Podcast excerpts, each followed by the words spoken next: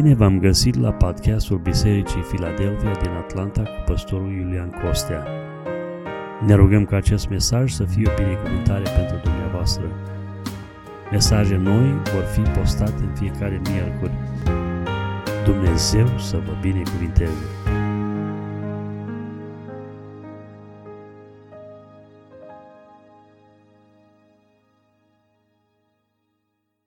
Iubiți frate și surori, în seara aceasta vom începe o serie nouă de mesaje pe care am intitulat-o cu un simplu cuvânt, diferit.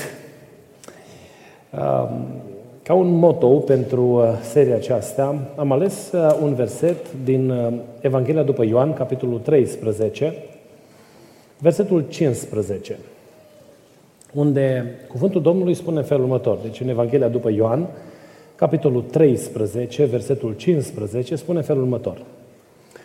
Pentru că eu v-am dat o pildă ca și voi să faceți cum am făcut eu. Anul acesta noi ne-am hotărât să insistăm în cunoașterea cuvântului lui Dumnezeu și în aprofundarea lui, în jurul temei sfințirii, chemării acestea din partea lui Dumnezeu de a ne sfinți. Mi-a plăcut remarca de dimineață, unul din frați spunea că ar fi trist ca, ca de, dedicarea noastră sau dăruirea noastră pentru a ne sfinți să dureze doar un an. Pentru că, de fapt, dorința lui Dumnezeu este ca noi să fim sfinți, că și Dumnezeu este sfânt. Anul acesta însă vrem să ne uităm în cuvântul lui Dumnezeu și să fie ca un refresh pentru cei care umblăm de mulți ani pe calea Domnului, o reîmprospătare a chemării lui Dumnezeu de a trăi o viață sfântă, iar pentru cei care sunt noi pe calea credinței, să fie o ocazie prielnică, potrivită, pentru a avea un angajament personal cu Domnul de a trăi o viață de sfințire. Și zic ca Dumnezeu să ne ajute pe toți. Amin. Sfințirea, așa, luată la general, pare să fie, eu știu, un concept conservator. Și bisericile conservatoare vorbesc mult despre subiectul acesta. Însă, dacă noi ne uităm în istoria creștinismului, vom vedea că ceea ce a stat la baza oricărei treziri spirituale a fost angajamentul oamenilor de a se curăți, de a se sfinți înaintea lui Dumnezeu. Când oamenii au înțeles că Dumnezeul pe care noi îl slujim e un Dumnezeu sfânt și au început să caute fața lui Dumnezeu, s-au simțit mizerabili, s-au simțit păcătoși și au cerut lui Dumnezeu ca Dumnezeu să se îndure de ei. Și aceasta a stârnit, a declanșat toate trezirile care au avut loc în istoria experienței umane. Eu cred că în perioada în care trăim astăzi, nu numai la nivel local, dar în general avem nevoie de atingerea Duhului Sfânt pentru o trezire spirituală. Există o rutinare oarecum cu lucrurile sfinte, cu lucrurile lui Dumnezeu și biserica merge într-o direcție greșită. Acum sper să nu pățesc și eu ce a pățit Moody, când a, știți că ultima serie de predici a lui Moody, înainte de a fi exclus, a fost uh, biserica pe panta depărtării de Dumnezeu. A predicat despre uh, îndepărtarea bisericii de Domnul. Și asta i-a supărat atât de tare pe liderii bisericești încât au zis, Domne, uh, we don't need you anymore. Uh, mă rog lui Dumnezeu ca Dumnezeu să declanșeze în inima noastră o dorință sinceră, sfântă, de a ne apropia de El și de a ne curăți viețile. Eu nu știu ce va urma Dumnezeu să facă și nu pot anticipa, din punct de vedere omenesc, omenesc ceea ce se va întâmpla în urma angajamentului nostru de a trăi sfânt pentru Domnul. Dar știu că Dumnezeu împlinește promisiunea Lui față de noi și El va lucra în mijlocul adunării în mod supranatural, dacă noi căutăm fața Lui cu sfințenie. Dumnezeu are un plan pentru Biserica Filadelfia. Noi știm anticipat oarecum din descoperirile pe care Dumnezeu le-a făcut în scurgerea anilor, că Domnul vrea să folosească comunitatea aceasta. Au fost descoperiri cu privire la impactul bisericii în comunitate. Și eu mă rog pentru asta, aștept de la Dumnezeu ca Dumnezeu să deschidă noi posibilități în care să vedem oameni transformați prin puterea cuvântului lui Dumnezeu. Noi, cei care suntem vorbitori de limbă română, încet, încet, suntem înlocuiți de generația care vine din spate. Și că vrem sau nu vrem lucrul acesta, în următoarele generații, dacă procesul de migrare nu continuă, va fi din ce în ce mai greu pentru copiii care se ridică în țara aceasta să se exprime în limba pe care noi o folosim pentru a comunica unii cu alții. Asta nu se va întâmpla mâine, nici în cinci ani, nici în zece ani, pentru că, har Domnului, suntem încă suficienți de, oameni care, de mulți oameni care să putem să vorbim limba aceasta. Însă, eu cred că va veni o vreme în care, dacă nu vine Domnul, lucrurile vor prinde, vor avea o anumită schimbare sau vor suferi o anumită schimbare. Și mă rog lui Dumnezeu ca Dumnezeu să mă ajute să transmit copiilor mei chemarea lui Dumnezeu de a trăi o viață sfântă așa cum îi place Domnului. Indiferent de limba pe care o vor vorbi, să fie în stare să vorbească limba lui Dumnezeu, să poată comunica cu Dumnezeu și să poată să aibă părtășie cu Dumnezeul pe care noi îl slujim și în care noi credem, Dumnezeul care ne-a răscumpărat și Dumnezeul care s-a implicat activ în viețile noastre până la momentul acesta, lăudat să fie numele Lui. Și așa cum a avut grijă de noi, eu cred cu toată inima că El va avea grijă și de generația care se ridică după noi. Dar odată cu ridicarea lor, eu cred că Dumnezeu va deschide ușile bisericii către comunitate și eu mă rog pentru asta. Mi-am spus chiar în primele serii de mesaje pe care le-am predicat înaintea dumneavoastră, înaintea dumneavoastră aici la Biserica Filadelfia, că îmi doresc ca Biserica Filadelfia să aibă impact în comunitate. M-am uitat când am fost invitat de dumneavoastră la Atlanta, m-am uitat pe hartă și am văzut cât de aglomerată este zona aceasta în care a așezat Dumnezeu Biserica Filadelfia. Și eu nu cred că a fost la voia întâmplării. Încă ziua în care frații au mers și au căutat un teren pe locul căruia să așeze sau pe locul în care să așeze construcția aceasta frumoasă și să construiască o casă lui Dumnezeu. Încă de atunci, eu cred că Dumnezeu a început să pună împreună planul pe care El îl are pentru comunitatea aceasta. Și mă rog lui Dumnezeu ca Dumnezeu să păstreze vie, să păstreze aprinsă flacăra neprihănirii Lui în mijlocul adunării. Domnul să ne ajute la lucrul acesta. Și dacă biserica aceasta va avea harul acesta din partea lui Dumnezeu, să aibă impact în viețile oamenilor care trăiesc aici în împrejurimi. Nu știu dacă vă mai aduceți aminte din uh, unul din mesajele pe care le-am predicat în seria Un nou început. Spuneam că alții călătoresc mii de maile ca să meargă să predice Evanghelia până la marginile pământului. Nouă ne-a trimis Dumnezeu aici harul, sau ne-a dat harul să avem lângă noi chinezi, să nu mai trebuiască să mergem până în China să propovăduim Evanghelia chinezilor, sau în Coreea. Avem coreeni aici în, în zonă, sau uh, nu mai trebuie să mergem în Mexic, nu? Că îi avem vecini cu noi, nu mai trebuie să mergem în Turcia, că îi avem aproape de noi și putem să le predicăm cuvântul Domnului. Mă rog lui Dumnezeu ca Dumnezeu să folosească Biserica Filadelfia pentru împlinirea planului pe care El îl are pentru comunitatea de aici din zonă. Amin. Am vorbit toată cu cineva și îmi spunea, oh, care e biserica, care e biserica unde mergi? E castelul ăla de pe uh, Old Peachtree. Azi nu e un castel, e o clădire modestă, haide și închină-te cu noi când ai ocazia să faci lucrul acesta. Să facă bunul Dumnezeu ca clădirea asta care este vizibilă, văzută de cei din afară, să fie umplută de oameni care au nevoie de mântuire în numele Domnului Iisus Hristos și Domnul să ne ajute la aceasta.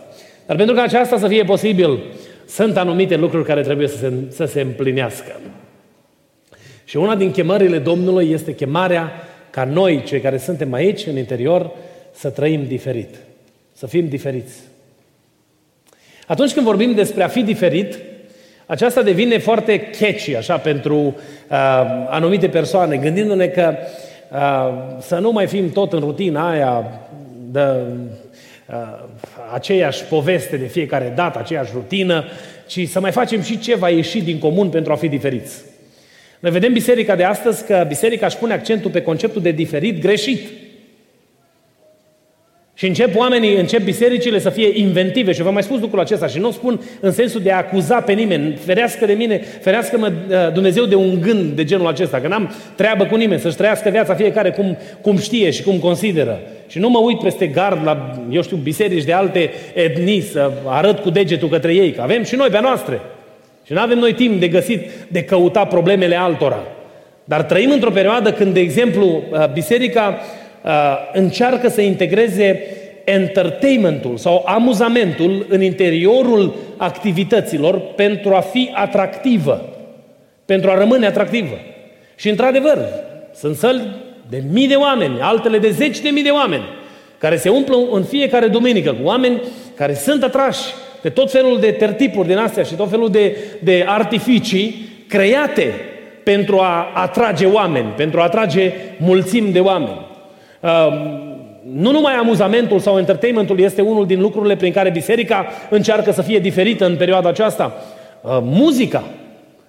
Vorbeam în seria de mesaje care am predicat-o despre muzică, seria de mesaje laudă sau laudați pe Domnul, despre tendința asta de a integra muzica lumească, muzica străină, muzica care nu are nimic de a face cu prezența lui Dumnezeu în închinare pentru a deveni relevanți în contextul în care noi trăim. Vom vedea ce spune Domnul despre conceptul de diferit.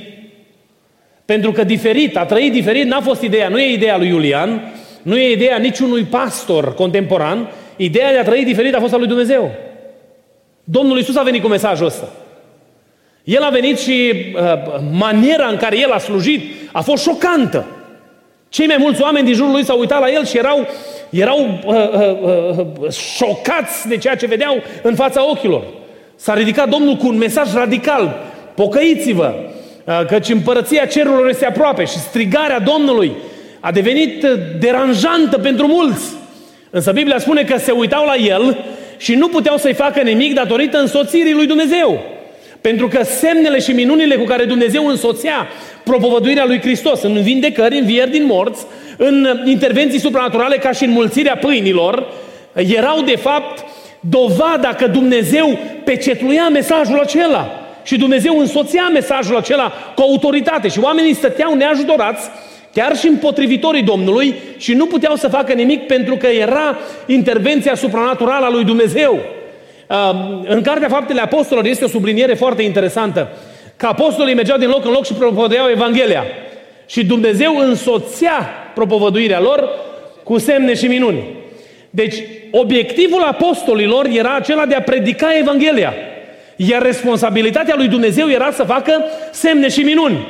Credem că Dumnezeu poate să uh, ridice oameni din cărucior cu rotile astăzi? Credem lucrul acesta. Dacă noi ne ținem de treaba noastră, El poate să facă asta. Am avut și am auzit o mulțime de mărturii cu oameni care au fost atinși de puterea lui Dumnezeu. Și credem din toată inima că același Dumnezeu care s-a atins de generațiile dinaintea noastră se poate atinge și de generația noastră, binecuvântat să fie numele Lui.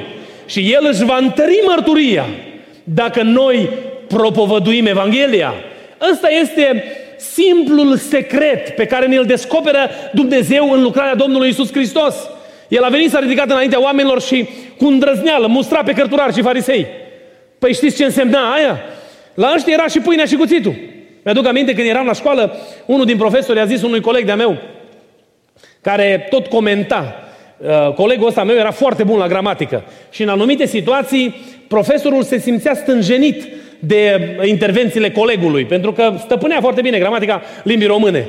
Și um, îi spune la un moment dat: mă băiete, să nu uiți că la mine e și pâinea și cuțitul, vine examenul. Și am dat examen oral la limba română și în sală, pentru că literele noastre de la, număr, de la numele de familie erau apropiate, uh, uh, am fost amândoi în aceeași sală. În sala de examen îi, îi pune câteva întrebări, ăsta răspunde excepțional, pentru că era foarte competent în, la materia aceasta, la limba română. Și după ce gata îi spune: ok, asta nu contează ce ai răspuns acum, îți pune o întrebare.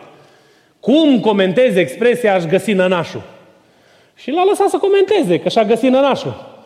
Și, și a început să spună ce înseamnă "ați găsit nănașul" și spune: no, acum ți-a venit rândul și ție. Și zice: îmi place cum ai explicat, dar a, a fost corect ce ai explicat, dar nu-mi place stilul în care ai prezentat. Și pentru că la mine e și pâinea și cuțitul, îți dau patru. Și în timp ce ieșea din sală, se întoarce către el și spune: dar mai este o expresie, că și pentru nănaș este ac de cojocul lui. Bineînțeles că i-a dat nota zece, nu i-a dat nota patru, a fost doar un joc ca să uh, to make a point. Dar ce am vrut să spun cu aceasta? Când Domnul Iisus Hristos s-a ridicat în fața fariseilor și le-a spus lor că direcția în care merg este una greșită, că ei îl supără pe Dumnezeu, că maniera lor de a trăi este una împotriva lui Dumnezeu, la oamenii ăștia era și pâinea și cuțitul. Ei puteau hotă- lua hotărâre, cum de altfel au și luat-o în final, făcând judecata nedreaptă împotriva Domnului, să-L trimită la moarte. Însă Domnul ne arată că că atunci când este propovăduit cu autoritate numele lui Dumnezeu și valorile împărăției lui Dumnezeu, Dumnezeu însoțește aceasta. Dumnezeu binecuvintează aceasta. Noi ne uităm la lumea în care trăim astăzi și tot mai mult încercăm să pliem pe modelul lumii. Îmi aduc aminte că la un business seminar, o persoană de afaceri spunea păstorilor, era mai mulți păstori acolo prezenți, să chipurile să ne spună acest distins domn de afaceri cum se organizează biserica ca să fie funcțională.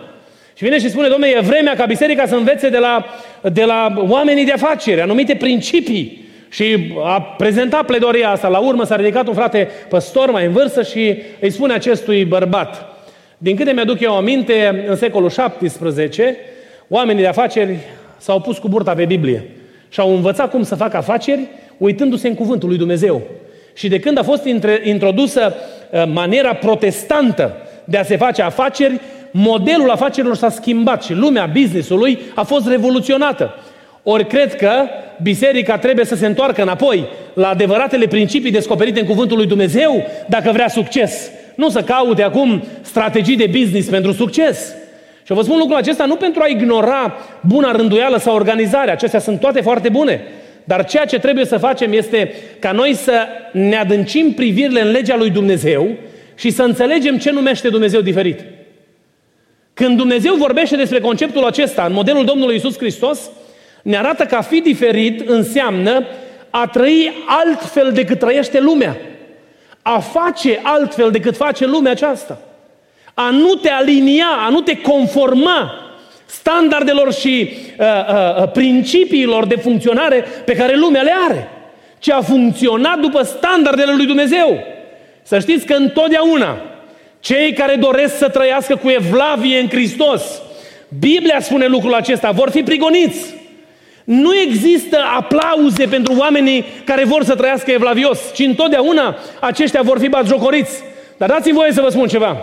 Mai bine să fiu batjocorit și hulit în lumea aceasta și aplaudat când voi intra pe porțile cerului în ziua glorioasă a revenirii Domnului Iisus Hristos.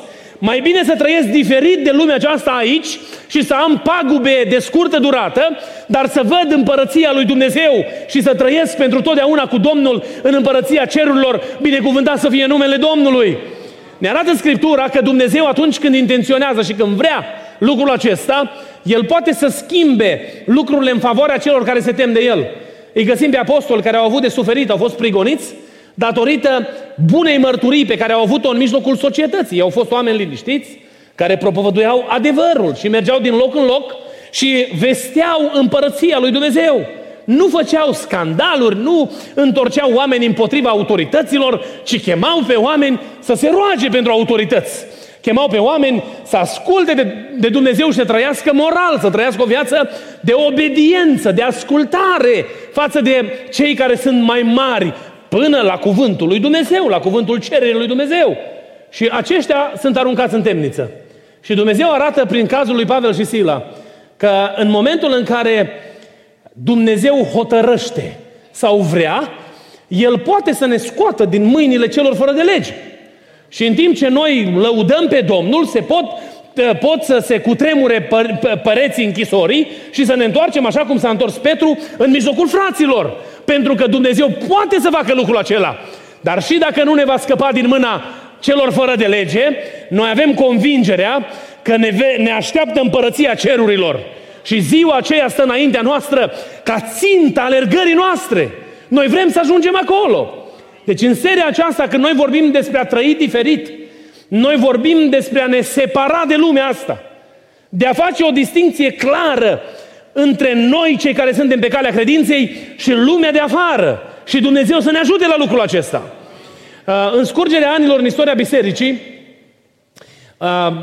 lucrurile acestea s-au dus la extreme. A fost o grupare, sau a fost o anumită tendință care a mers spre legalism, care a venit și a spus, o, a trăi diferit de lume înseamnă ca inclusiv în, comporta, în, por, în purtare, în felul de îmbrăcăminte, să fii diferit de lumea asta. Și au împrumutat din secolul precedent o anumită vestimentație și s-au impus prin vestimentația pe care au, pe care au avut-o. Și lucrul ăsta s-a întâmplat repetat în istorie, nu numai comunitatea de Amish sau Mennoniți, au practicat lucrul acesta și a fost în mai multe rânduri în istorie practicat, practicat lucrul acesta. Și s-a dus la extremă, spunând, domne, noi dacă arătăm diferit de lume, dacă avem o anumită, eu știu, un anumit chipiu pe cap, dacă avem o anumită robă pe noi, lumea știe, ne vede de la o poștă că suntem, suntem pocăiți. Și toată ace- toată acest accent, tot efortul s-a pus pe purtarea diferită, pe uh, hainele diferite. Să arătăm, domne, diferit, că lumea asta trebuie să știe cine suntem noi.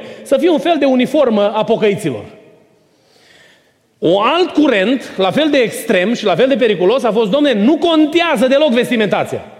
Poți să trăiești cum vrei, poți să te îmbraci cum vrei, că Dumnezeu se uită, domne, la inimă. Și mi-aduc aminte că, nu știu, cineva, cred că și de aici, din biserică, am primit, am primit de la un prieten întâi, un video cu soția unui păstor care conducea închinarea într-o biserică. Și eu când am văzut uh, uh, imaginea care era pentru video respectiv, nici n-am vrut să deschid video, că n-am știut ce urmează. Era o femeie cu niște pantaloni scurți, extrem de scurți pe ea, cu uh, o bluză scurtă, scurtă, care, uh, cu o frezură așa foarte ciudată, care uh, era în fața unei mulțimi. Nu puteai asocia treaba asta cu biserica în nicio formă.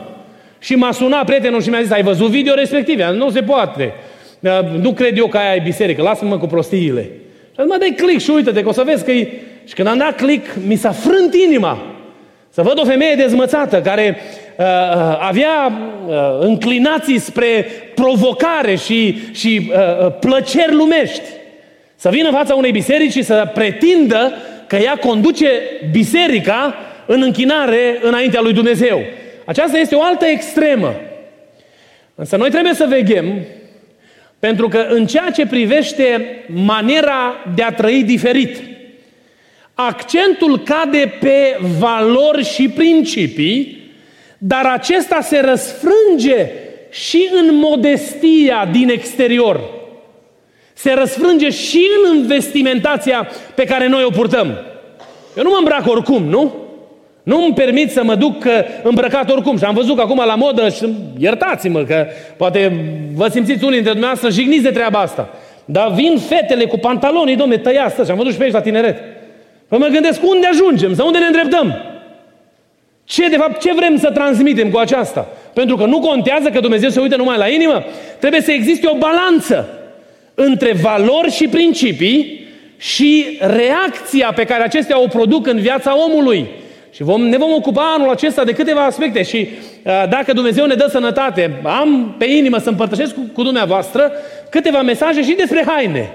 Pentru că toți spunem că astea nu sunt importante și sau auzim mereu în vremea de astăzi că astea nu sunt importante. Și o să vedem cum acestea și-au, au fost folosite în istorie de oamenii lui Dumnezeu. În ce manieră s-a îmbrăcat poporul lui Dumnezeu și în ce fel, prin vestimentație, noi transmitem anumite mesaje. Mă rog Domnului ca Dumnezeu să deschidă inima noastră spre căutarea feței lui Dumnezeu. Să nu fugim în niciuna din extreme, să nu, folos- să nu fugim în extrema în care noi să ne ascundem sub un anumit tip de vestimentație și să ne mulțumim că avem vestimentația corectă și, de fapt, principiile și valorile să fie undeva departe și nici să ne alunecăm în panta cealaltă când spunem, dom'le, eu am valori și principii, dar pot să trăiesc cum vreau, că eu am libertate în Hristos. Vom vedea cât de periculoasă este această libertate în Hristos și cât de mari curse poate să ne întingă diavolul prin acestea.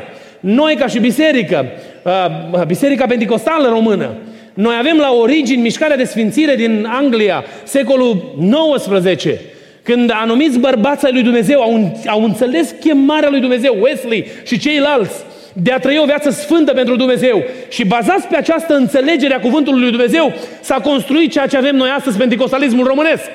Și vom vedea în ce fel Dumnezeu ne cheamă să ne uităm în istorie, să învățăm de la înaintașii noștri pentru a construi sau a clădi corect. Și Doamne ajută-ne la lucrul acesta. Amin. A trăi diferit în seria aceasta de mesaje, vreau să vă chem să ne uităm la modelul Domnului Hristos. Domnul Iisus a venit și a arătat ce înseamnă să fii diferit. Sunt patru mesaje pe care Domnul mi le-a pus pe inimă. Uh, unul dintre ele vorbește despre diferență în atitudine. În noi, ca și copiii lui Dumnezeu, trebuie să se vadă diferență categorică în ceea ce privește atitudinea. să se vadă de la o poștă că atitudinea noastră este atitudinea omului răscumpărat, care este împreună cu Hristos. Și mă rog Domnului ca Dumnezeu să ne ajute la aceasta. Apoi, diferență în convingeri, în valori. Cred că niciodată în istoria, în istoria bisericii nu a fost mai necesară evidențierea valorilor pe care biserica le are. Trăim într-o perioadă în care tot ce înseamnă valoare este pus la țintă. Și se încearcă în societatea în care trăim noi astăzi stricarea oricăror valori. Pentru că știți ce adună oameni împreună? Valorile. Valorile adună oameni împreună.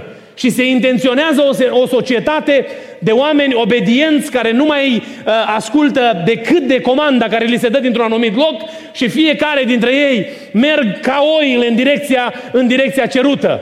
Se urmărește îndepărtarea conceptului de meeting sau de protest.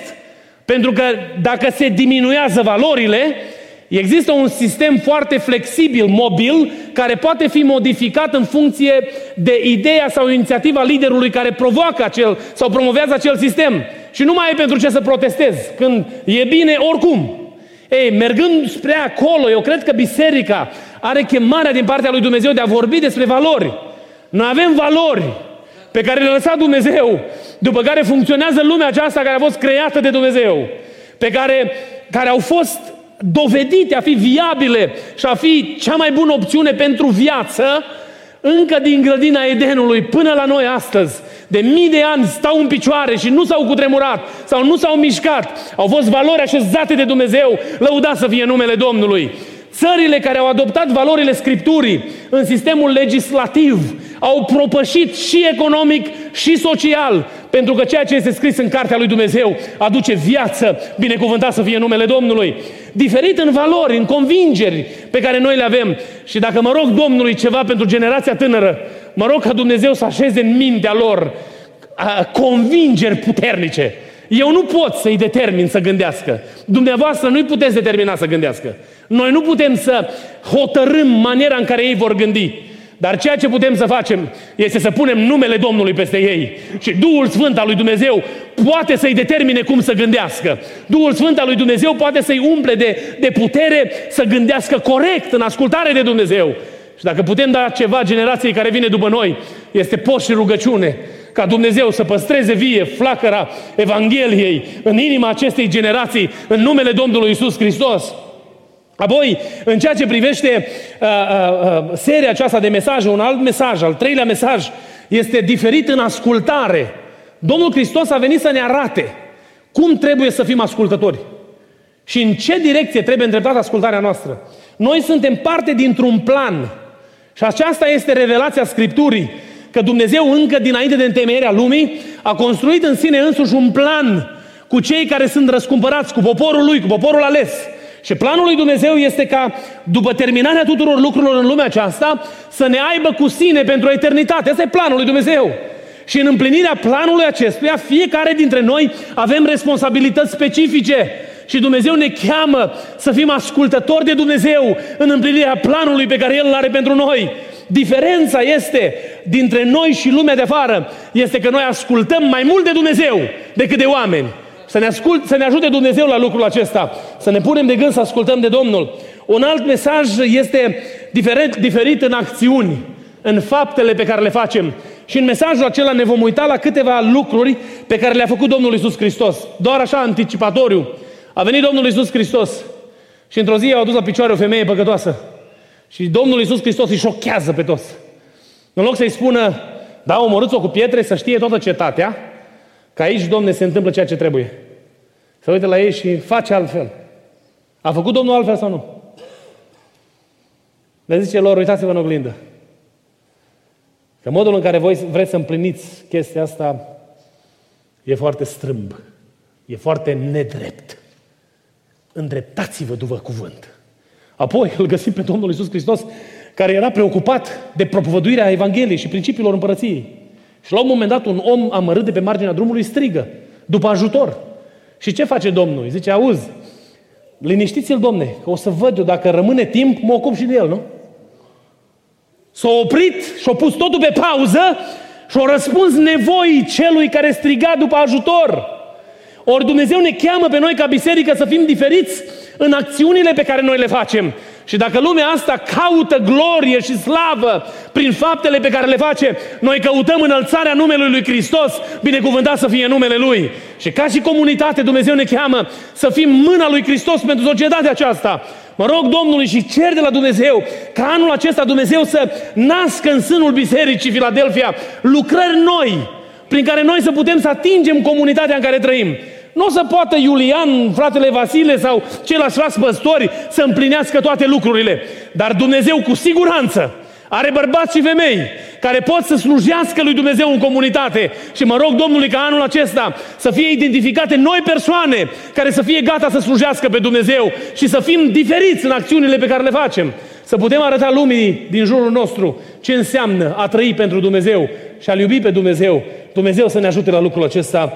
Amen.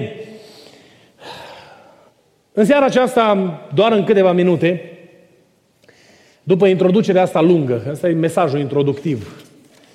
Și am vrut să vă aduc înainte planul pe care îl avem în următoarele patru întâlniri. Am gândit că ar fi bine să răspundem la o întrebare.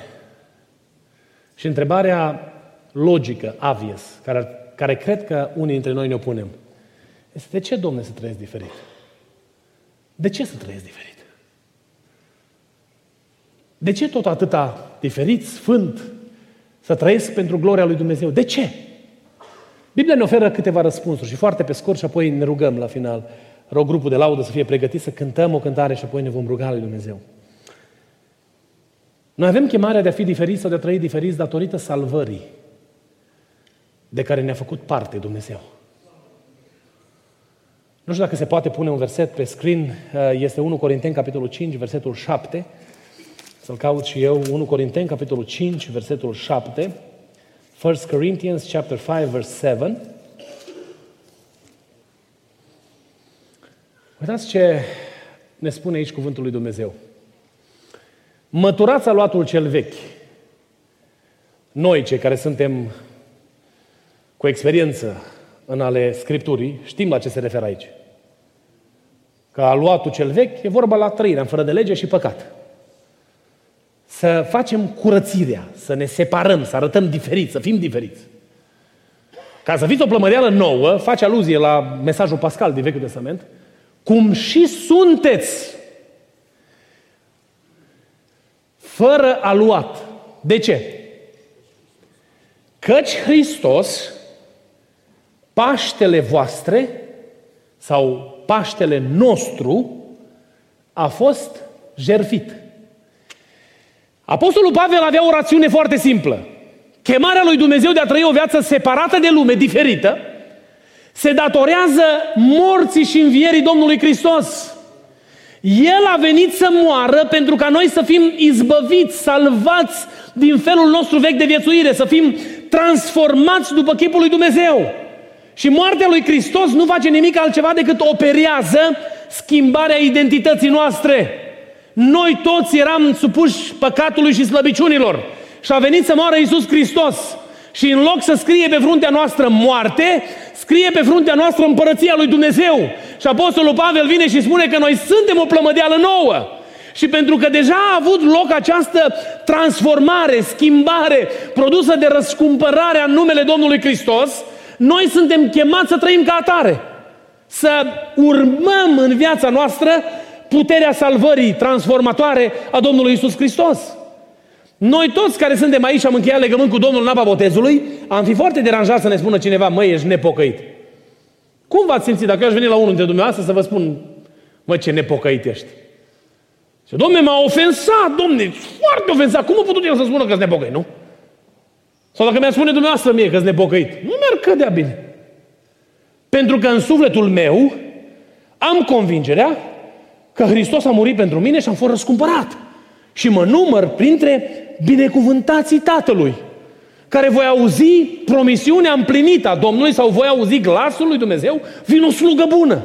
Nici nu mă gândesc că la final voi auzi altceva.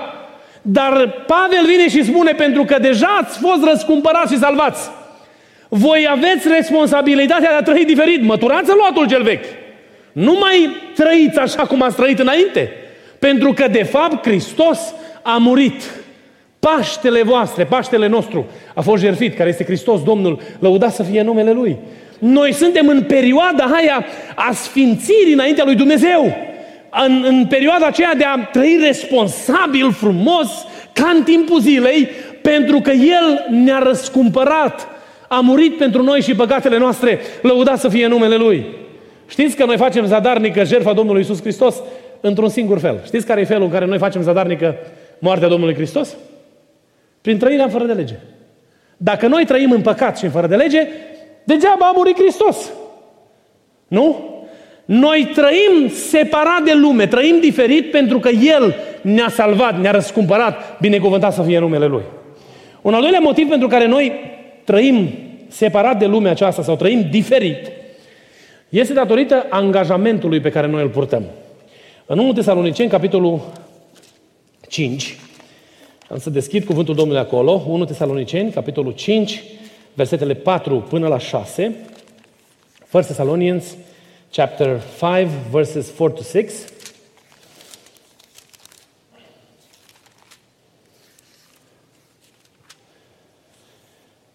Să citim cuvântul Domnului aici.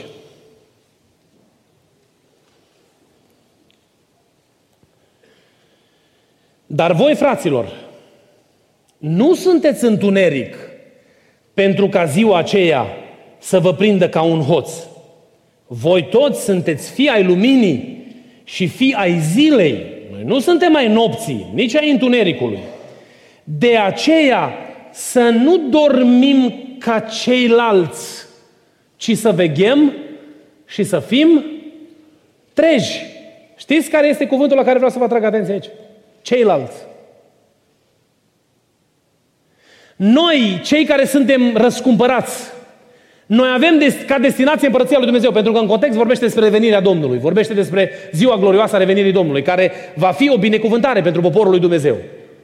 Noi ne diferențiem dintre ceilalți pentru că noi avem un angajament și angajamentul nostru este să trăim în așa fel încât la final să auzim trâmbița lui Dumnezeu. Dumnezeu ne-a promis că dacă noi vom fi în ascultare de El, El ne binecuvintează prin prezența Lui în mijlocul nostru. Și vom vedea cercetarea Lui Dumnezeu și vom avea parte de binecuvântarea Lui Dumnezeu.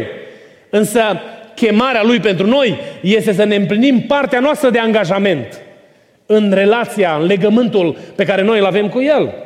Știi că în momentul răscumpărării tu ai primit o responsabilitate, și eu am primit o responsabilitate, de a lucra pentru Dumnezeu. Și când eu am spus da în apa botezului, eu am spus că voi fi credincios până la moarte. Și asta mă face responsabil de maniera în care trăiesc, pentru că eu sunt angajat în ceva. Mă trezesc dimineața la ora șase, nu? Să merg la servici. Pentru că sunt angajat și programul de servicii îmi impune ca la ora șapte să fiu prezent la servici sau la opt, la cât trebuie să ajung. Mă trezesc la cât trebuie dimineața, să fiu sigur că ajung acolo la timp. Pentru că am un angajament făcut. Sunt angajat într-un anumit proces. Și anume de a-mi îndeplini responsabilitatea de serviciu pentru că apoi să pot să-mi primez remunerația, salariul pe care, care mi-a fost promis. Dacă eu într-o dimineață zic, eh, forget about angajament, păi nu mă duc, că nu-mi vine să mă duc la lucru și nu mă duc. Păi odată, poate o muri pisica, a doua oară poate o zburat porumbelul, a treia oară eu știu ce s-a mai fi întâmplat, dar a patra oară vine și spune, nu mai am nevoie de tine. Vezi de drum. Pentru că cu un asemenea angajat, nu vreau să am de-a face. Ei bine, asta e un exemplu pal în comparație cu marea lucrare la care noi suntem angajați. Și mă gândesc de câte ori uităm angajamentul pe care noi îl avem. Chemarea de a fi diferiți se datorează angajamentului nostru. Noi suntem chemați de Dumnezeu să lucrăm împreună cu El pentru a apăra interesele împărăției sale. Și împlinirea acestui angajament impune trăirea diferită. Da. Mă rog, Domnule, ca Dumnezeu să ne ajute să ne împlinim angajamentul cu responsabilitate până la capăt. Și un ultim lucru pe care vreau să-l citesc și apoi ne apropiem de final. În Matei, capitolul șaisprezece, versetele douăzeci și patru până la douăzeci și opt. Matthew, chapter sixteen, verses twenty-four to twenty-eight. Matei, capitolul șaisprezece, versetele douăzeci și patru până la douăzeci și opt.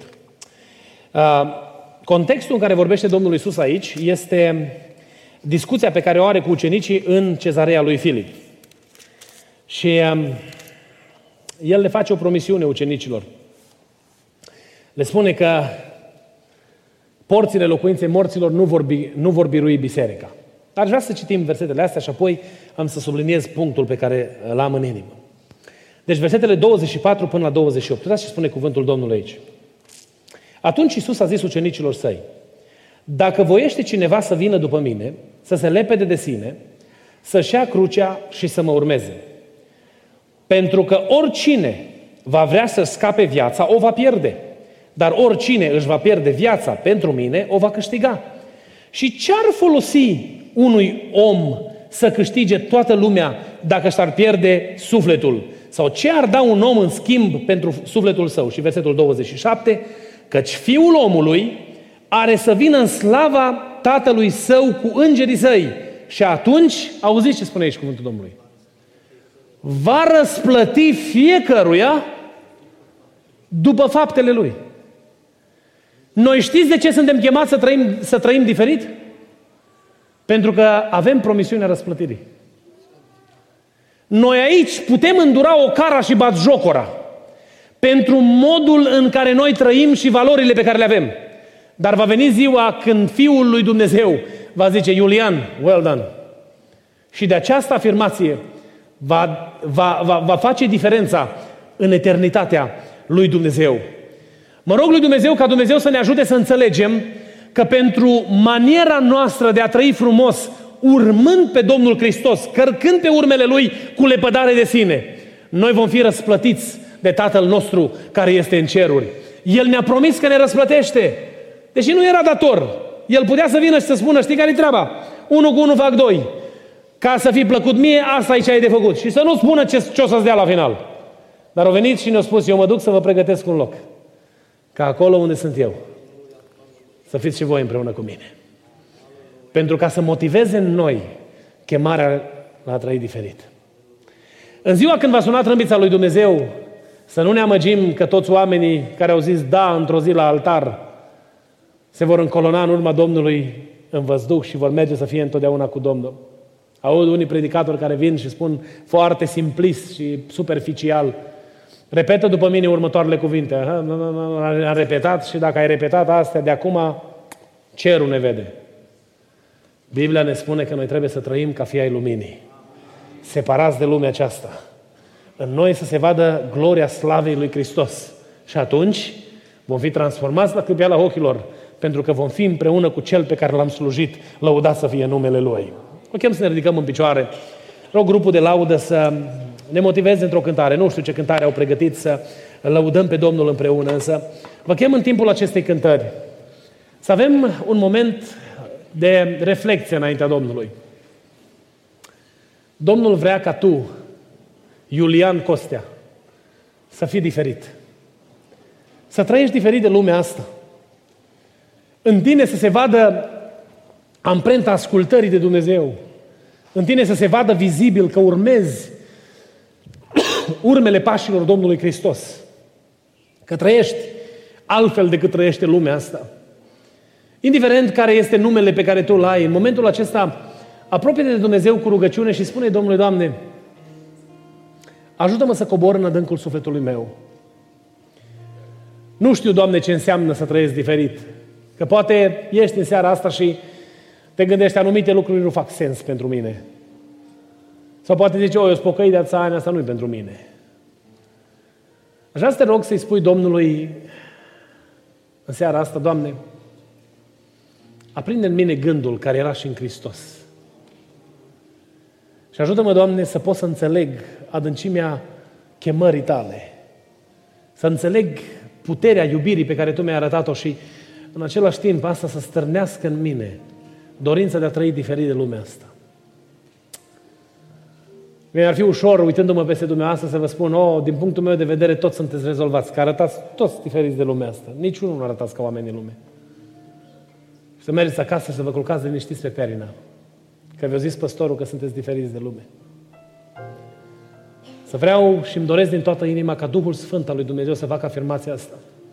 El care cunoaște ceea ce nu văd ochii păstorului sau lucrătorilor din biserică, care vede profunzimea și tainele inimii tale. Și într-o zi El să mărturisească despre tine. El a trăit diferit, el e dintre ai mei, el va sta lângă mine pentru eternitate.